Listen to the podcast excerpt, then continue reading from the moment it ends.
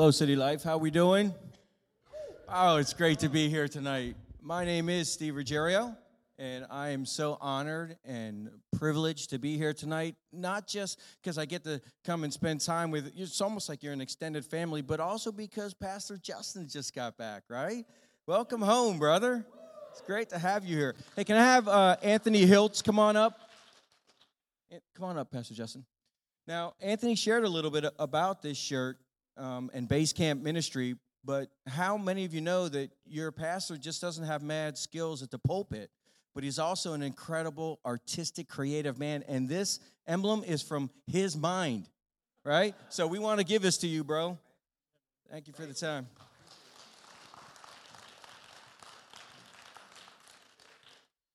So, again, um, my name's Steve, and I love coming here because every time we have a regional team meeting, I'm always excited to hear about what's going on at Suffolk.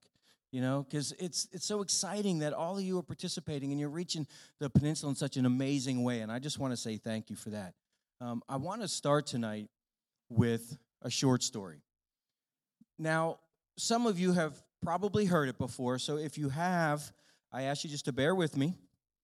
It's a true story that happened 10 years ago. On January 12th, 2007, at about 7:51 a.m. on a Friday morning, right? A, a man walked into the Metro subway station in Washington D.C., casually dressed, jeans, long sleeve shirt, a Washington Nationals baseball cap. He stopped near a garbage can over by the escalators and he was carrying a musical instrument with him. He set it down on the ground, opened it, and pulled out a violin. He threw a couple dollar bills into the case, some loose change as seed money. He turned it around for the passing pedestrians, and he began to play. For the next 43 minutes, this man would play six incredible classic songs, right, on his violin. It was amazing, right? And over 1,100 people would pass him by. Now, most of them were government workers, federal employees. This, the metro was located right in the middle of Washington, D.C., so probably mid level bureaucrats with business suits and business skirts carrying their morning bagel, and most of them paid them no mind, let alone any money. But to be fair, though, street musicians are not uncommon in urban areas. They're almost part of the landscape. But as this man played, the music rose to the high ceilings and down the long corridors. And maybe you, like me, when we come upon a street musician, there's a couple different emotions we could feel, right? Maybe there's some amusement, and we're like, wow, this guy's really good, or he is not very good, right? And maybe there's even a little tinge of guilt because he's making his living like this. Or if you're in a hurry, there could even be maybe some frustration. But see, here's the difference on this Friday morning with this musician. He was being filmed. Why was he being filmed? Because he is one of the finest violinists, one of the greatest classical musicians in the world. In the world. And he was playing six of the most elegant songs ever written on one of the most expensive violins ever made. Ever made. His performance was actually being, being filmed, it was set up as an experiment by the Washington Post. They wanted to kind of gauge and, and, and measure people's perceptions and their priorities. Would they listen? I mean, would these folks recognize that here's a master violinist in the middle of their, of their commute in the morning? Would they stop, take a moment, and say, what, What's going on? Or would they keep on going by? See, folks, on that day, on that morning, in an ordinary setting, extraordinary was present. The musician's name is Joshua Bell. He's an internationally acclaimed violinist. Just three days later, he played at Boston Symphony Hall, where just average seats went for 100 to $200. But here at the Metro, Bell played for 45 minutes on, listen, an original Stradivarius that was made in 1713 with a value of three and a half million dollars. And interestingly, three and a half minutes into his set, he got his first donation one dollar. One dollar. By the end of his set, Bell netted a whopping, you ready? $32. $32. Afterwards, he was being interviewed. And this is what he said. He said, You know, it was a strange feeling that people were actually uh, ignoring me. Ignoring me. He said, Normally, when I play at music halls, I get upset if somebody coughs. Right? Don't even talk to me about a cell phone going off. I like what he said here. He said, But here, interestingly enough, right, my expectations diminished. I was happy I was getting a dollar instead of some change. And this is from a man who commands a $1,000 a minute. Folks, it was the extraordinary disguised as the ordinary. Remind you of anyone? See, 2,000 years ago, God did something similar. He did something similar, except this, this person, they, they didn't wear a ball cap, and they didn't play a violin, and they crossed a gap much wider than the metro. Amen? Wrapped in the rags of humanity, Jesus Christ came down to subway earth John 1:14 tells us the word became flesh and made his dwelling among us. It would be the ultimate camouflage, a test if you will of humanity's perceptions and priorities. But there would be only one performance. One of the son of God coming to earth as a man. It begs the question, doesn't it? What did the reviewers think of his performance when he left their theater? What did they think? Amazing power? Oh, yeah. And plenty of it. And plenty of it. Incredible wisdom? Unmatched. Exemplary character? Perfect. But there was one thing. There was one thing that, that stands out above all the rest that he possessed. And in one word, folks humility. Humility. And we're going to talk about that a little bit tonight. And as we were worship, I began to think, I said, you know what? Where can we go throughout our day when we're going to talk about humility? Is it at work? No, probably not.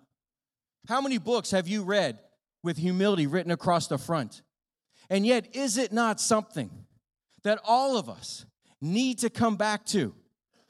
To get maybe a refresher, if you will, on humility.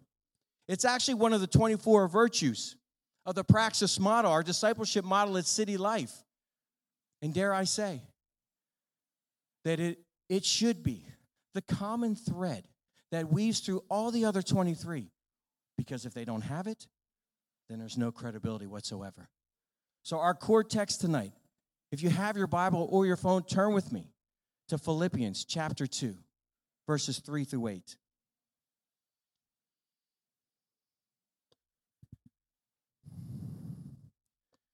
As a graduation gift a couple years ago, our church bought me this Bible. It's called the People's Bible, your visual guide to the Bible's most searched verses. It says inside of it that it's, it's like a heat map that kind of shows all the, the verses that are searched by popularity for the millions of people who visit. Right? And, and they break it down on six different levels. They bold text. Level one are those scriptures that are most searched and researched and read. Level one. And it goes all the way down to level six. And it's level six is like a Times New Roman 10 font, right? It's almost like you're looking at, a, at an eye chart at an, at an optometrist office. And, and let me say this going forward, folks that our scripture verse for tonight is a level one. It's one of the most popular verses of scripture ever read and ever researched. And let me say this in light of our times, I find it interesting. With over 31,000 verses of scripture, that these six passages are some of the most popular, researched, and read. And it, it just adds further confirmation to me that our challenge, you and I, tonight here, is not so much reading it as it is applying it. Amen? Follow along with me. Verse 3 Do nothing out of selfish ambition or vain conceit. Rather, in humility, value others above yourselves, not looking to your own interest, but each of you to the interest of others. In your relationships with one another, have the same mindset as Christ Jesus, who, being in the very nature or form of God, did not consider equality with God something to be used to his own advantage. Rather, he made himself nothing by taking the very nature of a servant, being made in human likeness. And being found in appearance as a man, he humbled himself by becoming obedient to death, even death on a cross. This passage is part of a letter the Apostle Paul was writing to a church that he loved. He loved. If, if you remember, he even begins the letter by saying, You know, every time I think of you, I thank God. Every time I remember you, I'm thanking God. And he then, after that, shortly after that, says uh, another level one verse that I am confident of this, that he who began a good work in you will carry it on to completion to the day of Christ Jesus. But how many of you know, just like all churches, the church of Philippi, they had some problems too. It wasn't perfect. Because in chapter four, Paul talks about a couple women who had somewhat of a public disagreement. And he pleads to them, which I think he pleads to you and I here tonight. He said to them, I plead with you, be of the same mind. See, to me, Philippians is one of the reasons it's given to us. It, it helps us understand how we are to relate with one another as well as the world. Listen what F.B. Meyer, a biblical commentator, called these six passages. These six passages, he said, it's, they're almost unapproachable in their exampled majesty exampled majesty, humility. It seems somewhat of a contradiction, doesn't it? A paradox, at least. I believe in this moment, the Apostle Paul is giving us the greatest paradox ever. God Almighty, clothed in humility. If we're to follow Paul's instructions and Jesus' example, then we have to follow a similar path as well. Let me say this. I think we can admit that we live in a time of unprecedented selfishness. Yeah? No one in this room, but out there, I'm telling you, they are selfish. Right? Among many things, many things, many reasons why social media has created an an opportunity for us to appreciate and advertise our own glory to a greater degree than ever before, to a wider audience than we ever thought possible, right? It was Augustine who coined the Latin phrase, incurvatus in se, and what it means is to curve or turn inward on oneself. He, he used it to describe sin. It means to turn inward on oneself. It describes a life that is inward focused on one's own self, not outward focused on God and others. The question I want to ask you that I asked myself as I was writing this are we willing, you and I, to appear ordinary for the sake of His extraordinary? Are we willing to do that? Here's my point. When we demonstrate Christ centered humility, we don't draw attention to ourselves, we direct it to Him. Amen? How do we do that? How do we develop Christ centered humility in a society that is saturated with self? How do we do it? I believe we do it by following five paradoxical paths.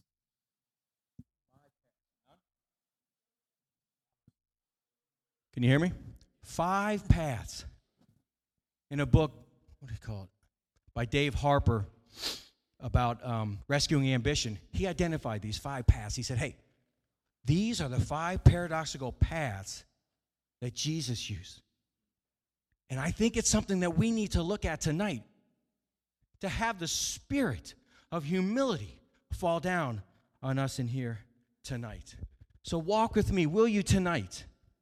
Hang with me for a couple minutes to look at these five paths together and let the Holy Spirit talk to you and me about maybe some areas that we need to address. The first paradox the greatest fulfillment, right, is found in emptiness. Is found in emptiness. In Aristotle's famous writings, Ethics, he uses the analogy of a, listen, of a curved piece of wood to describe human nature. He said, in order to eliminate warping or curvature of the wood, a skilled woodworker must slowly apply, apply pressure to the opposite direction, essentially bending it straight. I believe that skilled woodworker, that carpenter savior, Jesus, applies that pressure to us. Hence, the bending of our lives to look more like His. Empty ourselves? What are we to empty ourselves? Well, let's start with one word ego. Ego. Our desire to be first seen, recognized, applauded, promoted, honored, followed. Should we go on? It's in all of us. It's in all of us. Amen? Ryan Holiday in Ego is the Enemy said, Ego inside each of us is like that petulant little child, always wanting its own way over anything or anyone.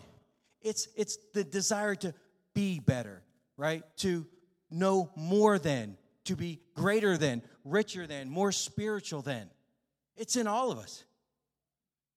In all fairness, he goes on to say, look, we're not all egomaniacs. We're not. But ego, ego is at the root of almost all of our problems and our obstacles. Amen? From why we can't win to why we need to win all the time at other people's expenses. This path, folks, it's a road, it's like a road test for what it means to live in light of the gospel of Jesus Christ. Paul said, Listen, to you and to me, our attitude should be the same as that of Christ Jesus. Listen, imitation is more than the sincerest form of flattery when it comes to living the gospel of Jesus Christ. And what is that attitude he had? Well, we read it earlier, didn't we? That he did not count equality with God as something to be grasped. In fact, what the NIV says is he didn't use it to his advantage. In other words, though Jesus himself shared all the, the rights and, and, and the privileges and the position of heaven, he came down and he didn't use any of it for his benefit. Rather, he laid his life down for who? You and me. You and me. Can you see the irony? We see fulfillment in what we own, in what we've acquired, what we've attained positions, degrees, and houses, right? We see fulfillment in that. He had that. And he left it all to come here. Bill Hybels said, This may be the most countercultural chapter in the Bible, the most countercultural passage in the Bible. Look what he said. If you want to be truly great, then the direction you must go is down. You must descend into greatness. Greatness is not the measure of self will, but rather self abandonment.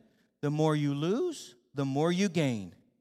The tension, folks, the struggle in us is real between hubris and humility.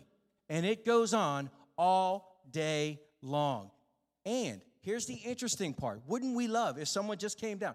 I was saying, telling someone the other day that humility is often recognized by its absence and not by its presence, right?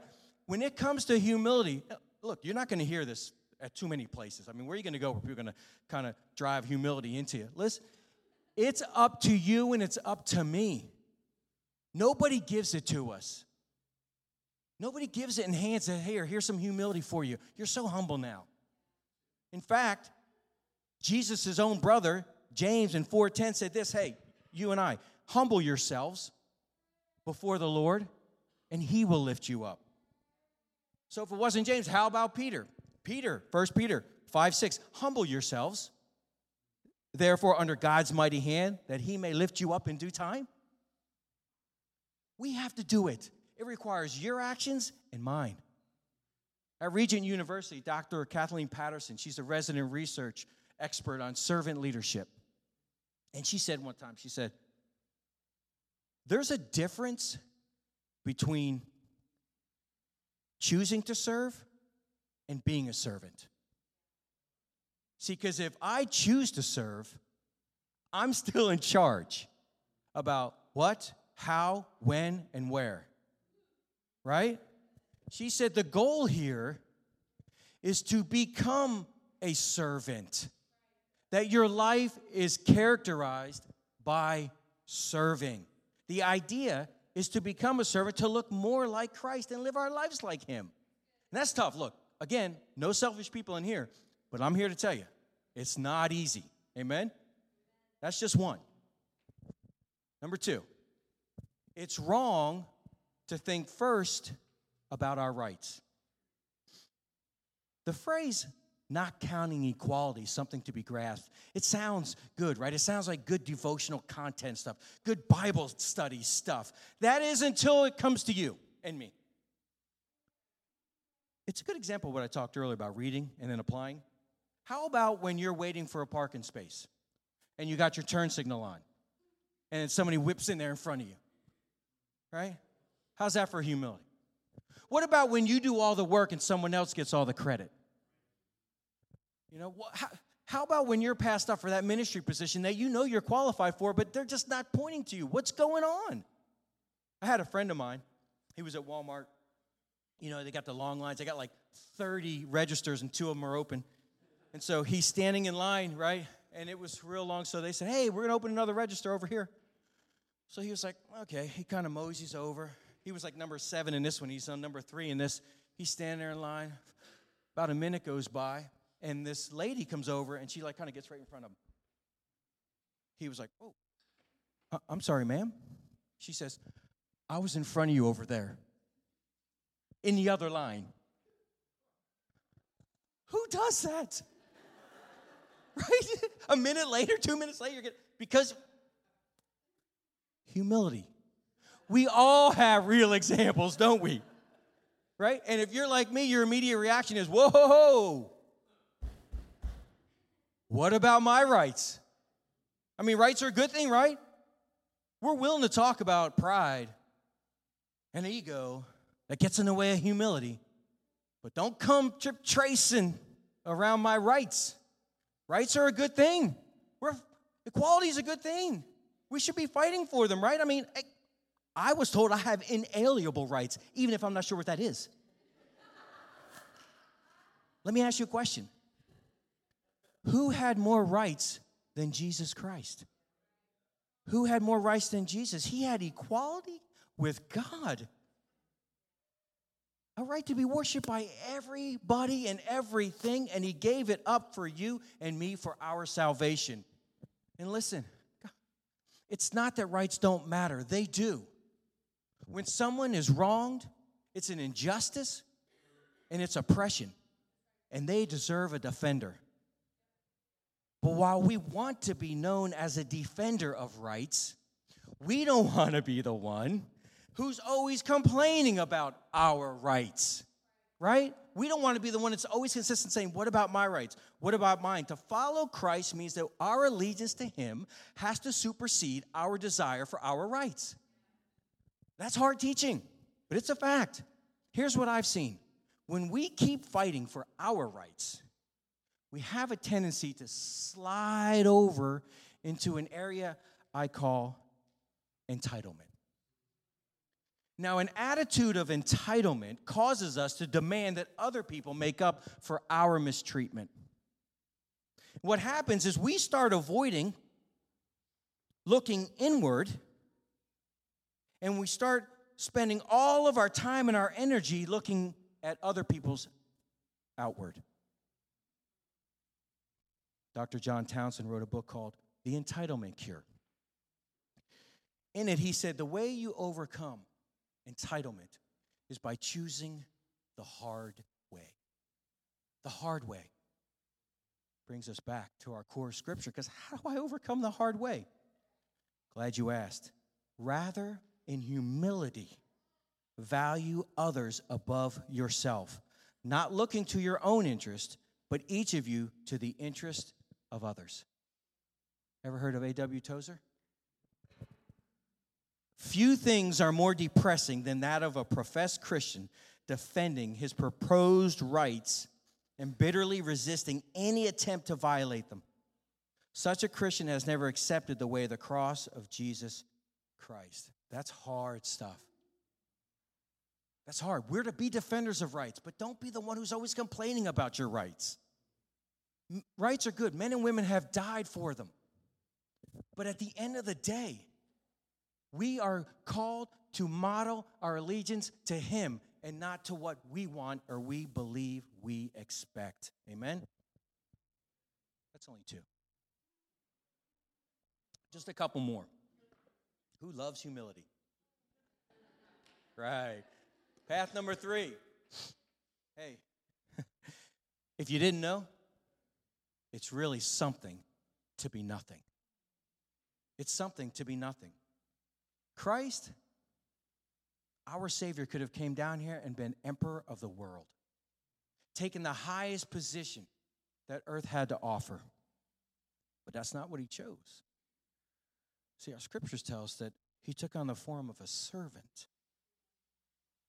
And servant is an amazing word when we, we hear it in respect to God, but it only begins to capture the scope of the sacrifice when we look at it in its original context of the Greek, which is the word doulos, D O U L O S.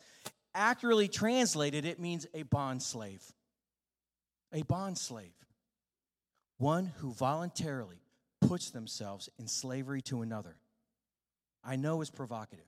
I know, but it's scripture. God intentionally chose this metaphor to show us the all encompassing claim that the gospel has on our life. It has to be that. Oswald Chambers, another great man, said, The passion of Christianity is that I deliberately sign away my own rights and become a bondslave of Jesus Christ.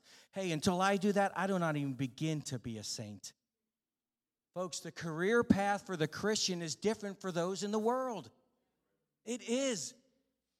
They have more choices. They can do and be as selfish as they want. You and I, we're not supposed to do that. Andy Stanley wrote a book called Enemies of the Heart. And in it, he talks about four different attitudes guilt, anger, greed, and jealousy. And he breaks down jealousy and he, he uses he says it's when we feel like, it's an attitude that we feel like from jealousy that God owes me. God owes me. You know why I say that? Because I see what He's given everyone else that I know. I see what He's given them and them, and He hasn't given me those things. So we're mad at Him. And at the end of the day, our issue really isn't with other people, it's between us and Him. If that's not enough, what happened to all the love scriptures, right? If that's not enough, there's more. Paul also says, this is, do you remember in school when you had those really cool say, hey, there's a test tomorrow. And when I say something and it's going to be on the test, I do what? I stomp my foot, right? We love those teachers. Well, here's a foot stomping moment because there's going to be a test. Paul also said, consider others more than ourselves. Okay, to me, that's just crazy talk. Everyone? Everyone more important than me? See, that's a tough one because we like reading it about others and we like telling others, you know what the Bible says, consider me more than you. See, as soon as we read that, we immediately kick into this place of rationalizing. We, we create margin, exemptions, caveats, footnotes for us. You don't know what it's like to live with Him. You have no idea what it's like coming home every night to her. It's harder for me because of my teacher, because of my boss, because of my pastor. It's just harder for me. So this doesn't really apply to me. Because if I do those things you're asking me to do, aren't I just, what do they say, feeding the beast? Right? We must remember our calling, folks, it's not about fairness, it's about faithfulness. Never underestimate the unique word that the unique work that God does by putting you in circles with difficult people. Don't forget why he's doing that. Because he knows that when he does that, it's going to cause, for some of us, uh, for me, all that selfishness to come to the surface. And now it's opportunity time. Because now it's all there, but it leaves a gap, a hole, something where I can now take Jesus and put him at the center. Selfishness to the surface, Jesus at the center. But that only happens, right, when we're in the midst of the difficult people, the hard times. Matthew 23 11 through 12. The greatest among you shall be your servant. For those who exalt themselves will be humbled, those who humble themselves will be exalted. I didn't write it. Don't be mad at me. Right? I challenge you.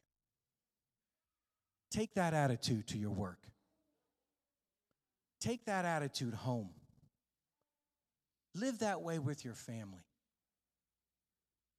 And you see if they don't begin to recognize the extraordinary in the midst of the ordinary.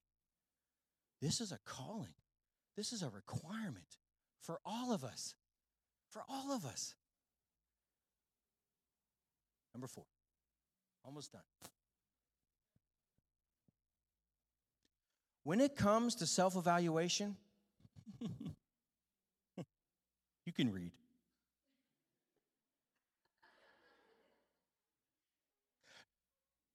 Don't always trust what you see. You know why? Because this is the self evaluating the self. Two weeks ago, I spoke a message called Blind Spots. I talked about that the move that has saved me more times than anything else when it comes to driving. This move right here. You ready? Oh, that was it. It's like die, live, die, live. Die. That's it. How many times we've been like, oh my gosh, they were right there almost about to crush me. That little move saved my life more times than I can count. You and I, we have blind spots. I defined it as an area in our life that's difficult for us to see, but left unattended will hinder or injure us and those that we encounter. When we evaluate ourselves, we have a tendency to ignore those blind spots in our life. And dare I say that selfishness, pride, hello. Oh, there it is. And it's so funny because our bright lights are on and everyone else's. I can see all y'all's pride and selfishness, but when it comes to me, what are you talking about? I'm just like Jesus. I got little things every now and then, but mostly I'm just like Jesus. Come on, is it just me? Be careful that you don't fall into the what's the old uh, axiom people say is that we we judge ourselves by our intentions and others by their actions. Right? Have you ever said, I didn't mean to do that? So, so don't hold me to that because I didn't mean to do that. But you, you said, fill in the blank, right? Paul to Rome 12:3 Do not think of yourself more highly than you ought but rather think of yourself with sober judgment, each according to the measure of faith that God has assigned. I think if we just cut that out right there and kept that, if we just lived, I think all of our lives would be different. I know the people around us would be much happier, right? But again, it's the blind spots. We have a tendency to believe we're here when in reality we may be here. And that's why David said in Psalm 119, 29, Lord, keep me from lying to myself. Keep me from lying to myself. Listen, if God is always telling you how great you are and how good you're doing, and that don't change a thing, you probably, maybe, may have created a God of self.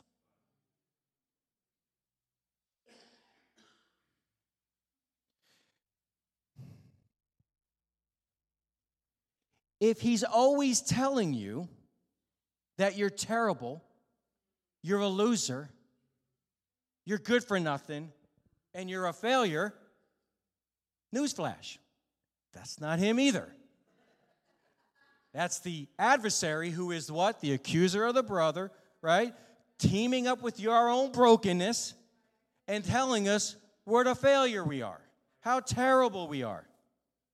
Neither of them are God. See, God, ladies and gentlemen, is the perfect paradox. That's why it says in Romans 11 22, listen, consider therefore the kindness and the sternness of God both.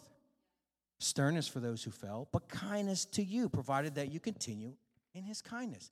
He has both.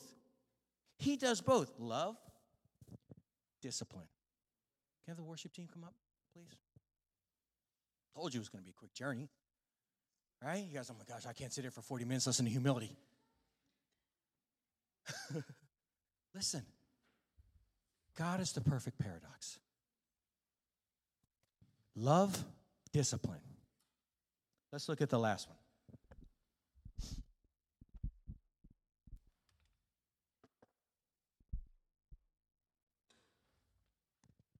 True humility promotes godly ambition. True humility. I don't want you sitting there thinking, man, what is this guy? I don't even know him. He's telling me I can't do anything. I can't, I can't go after my dreams. I, I, I, can't do great things. I, I have to serve everyone. I mean, what is he talking about, right? Is he telling me I have to settle for a life of mediocrity? Absolutely not. Just the opposite. Just the opposite. When we pursue God sized goals with Christ centered humility, amazing things happen. It's a combination of supernatural transformation. Again, when you and I pursue given goals with Christ centered humility, supernatural transformation happens. God puts His purposes and His plans in our heart. And just like humility never restrained Jesus, it doesn't restrain us, it releases us. That's why God said, if you read Titus 2:14, God calls us to follow his example and he says, be zealots for good work. Be zealots for good work. If we're too humble to aspire to great things, that's not humility. That's not humble. Humility is never an excuse for inactivity. It's not talking about our dreams for God isn't proud, it's essential.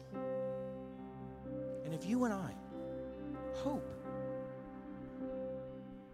to become everything that God's called us to be, then we have to not only read these scriptures, we have to live them. We have to model them. We have example in our home for humility. Humility is never professed, it's recognized. Amen? You can't walk into a room and say, hey, here's the humble guy. Right? Let me get a shirt. Humble. People see it in you. And it's not an event, it's a character, it's a lifestyle. And I'm not finished with this. When I spoke that blind spot message, I gave them four things to do, just to begin doing. And I think they apply here. Because as I pointed out earlier, oftentimes the opposite of humility, pride and selfishness and arrogance and ego and all that, we, we don't usually come in and say, hey, I'm the guy, I, I, I got a lot of pride, bro. I got a huge ego. You know, I'm really selfish. You want to go out to lunch? You pay. Right? Think about it. They're in our blind spot. They're in mine and they're in yours. So I want you to do four things. I want us to do four things. One, it's not a big surprise. Folks, we got to pray. We got to pray. Jesus was able to pinpoint exactly what was going on in people's lives. He didn't walk around it and beat around a bush like we do because we don't want to hurt people's feelings. He said, This is your issue. Now go and sin no more. Pray. As we go into worship tonight, just ask Him, Lord, was he talking about me? And if you don't hear anything, ask your spouse. We'll get to that. So pray. Pray. Right? Number two, when you pray, listen. And listen. And look for patterns. Are there patterns in your life? Always talk, right? Is it always coming down to what you want to do?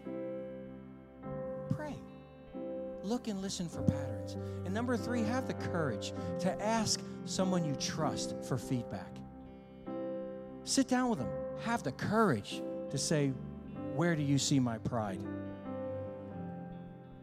When am I selfish? Being selfish right now? Tell me. Be honest with me. Because if you lie to me and you sugarcoat it, you're not helping me. Because then I got to answer to it to him. I'd rather deal with it here than deal with it there. Amen?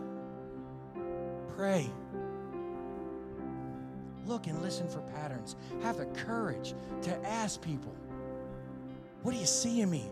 Seek feedback. And the last one that we can do beginning tonight is commit to making small changes. Commit to making small your life tonight. And when you do, the appearance of ordinary all of our lives takes on the presence of extraordinary. Let's worship.